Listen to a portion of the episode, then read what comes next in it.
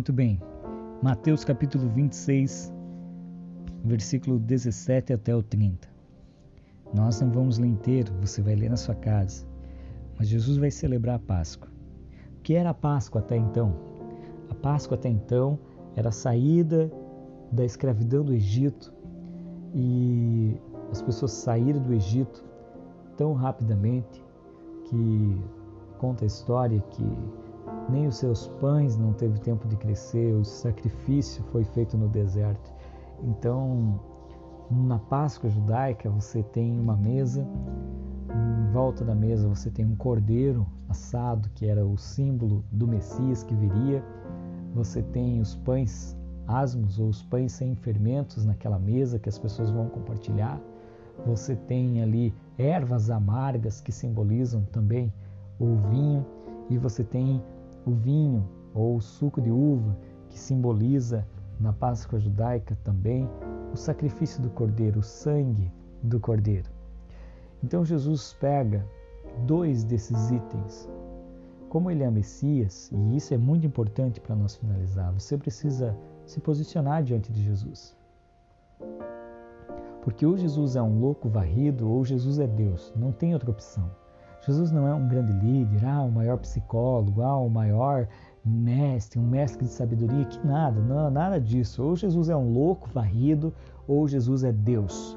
Porque ele disse que ele e o Pai eram, ele e o Pai eram um, ele disse que ele era Deus, ele disse que ele era o Messias, ele disse que ele era o cumprimento das profecias, que ele era um com o Pai, que ele era Deus. É isso que Jesus está dizendo o tempo todo. Cada milagre que Jesus faz não é assim que Jesus ficou distribuindo milagre para as pessoas. Não, cada milagre tinha um significado, porque nas profecias, por exemplo, somente o Messias poderia criar uma pessoa, é, curar uma pessoa surda e muda de nascença. Por isso que Jesus expulsa o demônio de uma pessoa e que ele era cego, mudo de nascença e agora ela, essa pessoa ela é curada. E Jesus fala para ela: agora vá para os mestres do sinédrio, não conte nada para ninguém, só vá para os mestres no sinédrio e conte o que aconteceu. Por que que Jesus manda ele para lá? Para o templo para fazer isso. Porque quando ele chegasse lá, ele era surdo, mudo de nascença, quando ele dissesse, olha, eu fui curado e eu era de nascença, os caras do Sinédrio que era a religião da época e que se misturava com o Estado, eles eram obrigados a abrir uma sindicância, a abrir uma investigação, porque como assim você foi curado? Você está querendo dizer que o Messias chegou, o Messias está aqui entre nós, é isso? Então eles eram obrigados a abrir essa sindicância, a abrir essa, essa investigação para descobrir quem é que tinha feito aquilo ali. É isso que os milagres de Jesus representam.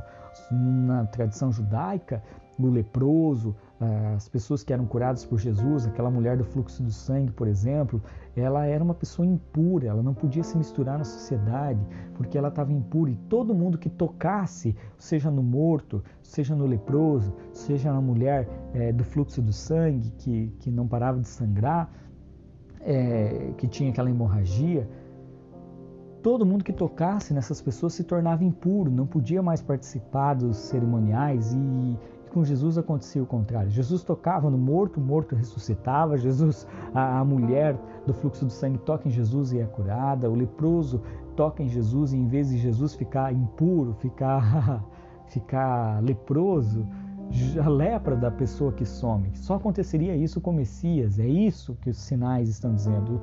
O, os milagres são esses sinais, estão apontando para Jesus. E nessa última Páscoa, Jesus pega dois desses símbolos dessa Páscoa judaica que, que, que indicava a saída deles do Egito e ao mesmo tempo mostrava o cordeiro, um substituto de Deus, do, do, dos pecados. Jesus pega dois desses itens, o pão e o, o, o pão e o cálice. E olhando para aquela mesa, olhando para aquela aliança que Deus tinha feito com Moisés ali em cima da mesa, de tirar o povo do Egito, Jesus diz para eles no versículo 28: este, este é o meu sangue, é o símbolo do meu sangue. O sangue da nova aliança, não mais dessa aliança do cordeiro que está aqui na mesa, é uma nova aliança, é um novo contrato que é derramado por muitos para perdão dos pecados. Semelhantemente, né, versículo capítulo 26, versículo 26, Jesus tomou o pão, abençoou, orou, partiu, deu aos discípulos e disse: Comai, este é o meu corpo. E aí até tem uma história engraçada, porque está todo mundo seguindo Jesus. As multidões seguindo Jesus, e aí, de repente Jesus para e lá no templo ele abre a Bíblia em Isaías e diz: Está vendo esse Messias aqui da profecia? Sou eu. Não, minto. É o contrário. Primeiro ele disse que era um profeta. Ele diz: ó, lembra que, que o Messias era um profeta? Então eu sou um profeta. E as pessoas dizem: ah, um profeta, um novo profeta, finalmente um profeta. Fazia tempo que a gente não tinha profeta aqui. Então Jesus é um profeta. Aí uns já ficam desconfiados, já param de seguir Jesus. Mas ele vai para o templo, abre a Bíblia e diz assim: Eu sou Messias, dessa profecia aqui de Isaías. Aí pronto, aí já dividiu. Mais um monte de gente para de seguir ele fala assim: Meu Deus, o cara doido, disse que era um profeta maior do que Moisés, agora está dizendo que é o Messias. Olha, é muito doido esse cara. E aí ele continua andando mais um pouco, então ele ora, de repente ele vai orar no capítulo 17 de João e ele diz assim: ó, Eu e o Pai somos um. Ou seja, eu e o Pai, é, a minha identidade, eu e o Pai somos um. Eu oro para que vocês sejam um também, porque eu e o Pai somos um. E aí o pessoal diz assim: como assim? Você está dizendo que é Deus? Ele fala assim: é isso mesmo. E inclusive eu sou rei de todo mundo. Como assim? Você é rei maior do que o César? Sim, eu sou maior do que o César, maior do que o Pilatos. É, só que o meu reino não é desse mundo. Meu reino está lá fora, está no céu. Ele vai vir aqui para a terra. E eu oro para meu Pai para que o reino venha mesmo, mas meu reino ainda não é desse mundo. E as pessoas não entendiam isso. E para o judeu, se tem uma coisa que é muito impura, digamos assim, que não pode acontecer, é o ser humano comer carne de outra pessoa. Nem beber sangue. Beber sangue na tradição judaica é assim um absurdo. É um absurdo. Um absurdo, um absurdo, um absurdo entendeu? Então, eles não podem comer sangue em hipótese nenhuma. Em hipótese nenhuma. O sangue é um tabu na religião judaica. Só que para Jesus, ele chega para as pessoas e diz assim: ó, quem não comer do meu corpo e não beber do meu sangue não tem aliança comigo. Mas como assim, Jesus? Ah, não, pirou de vez, já disse para beber do comer a carne dele, beber do sangue dele, disse que é Deus, disse que é Messias, disse que é profeta, já era. Então, Jesus diz essas coisas e, e, na verdade era simbolicamente, né?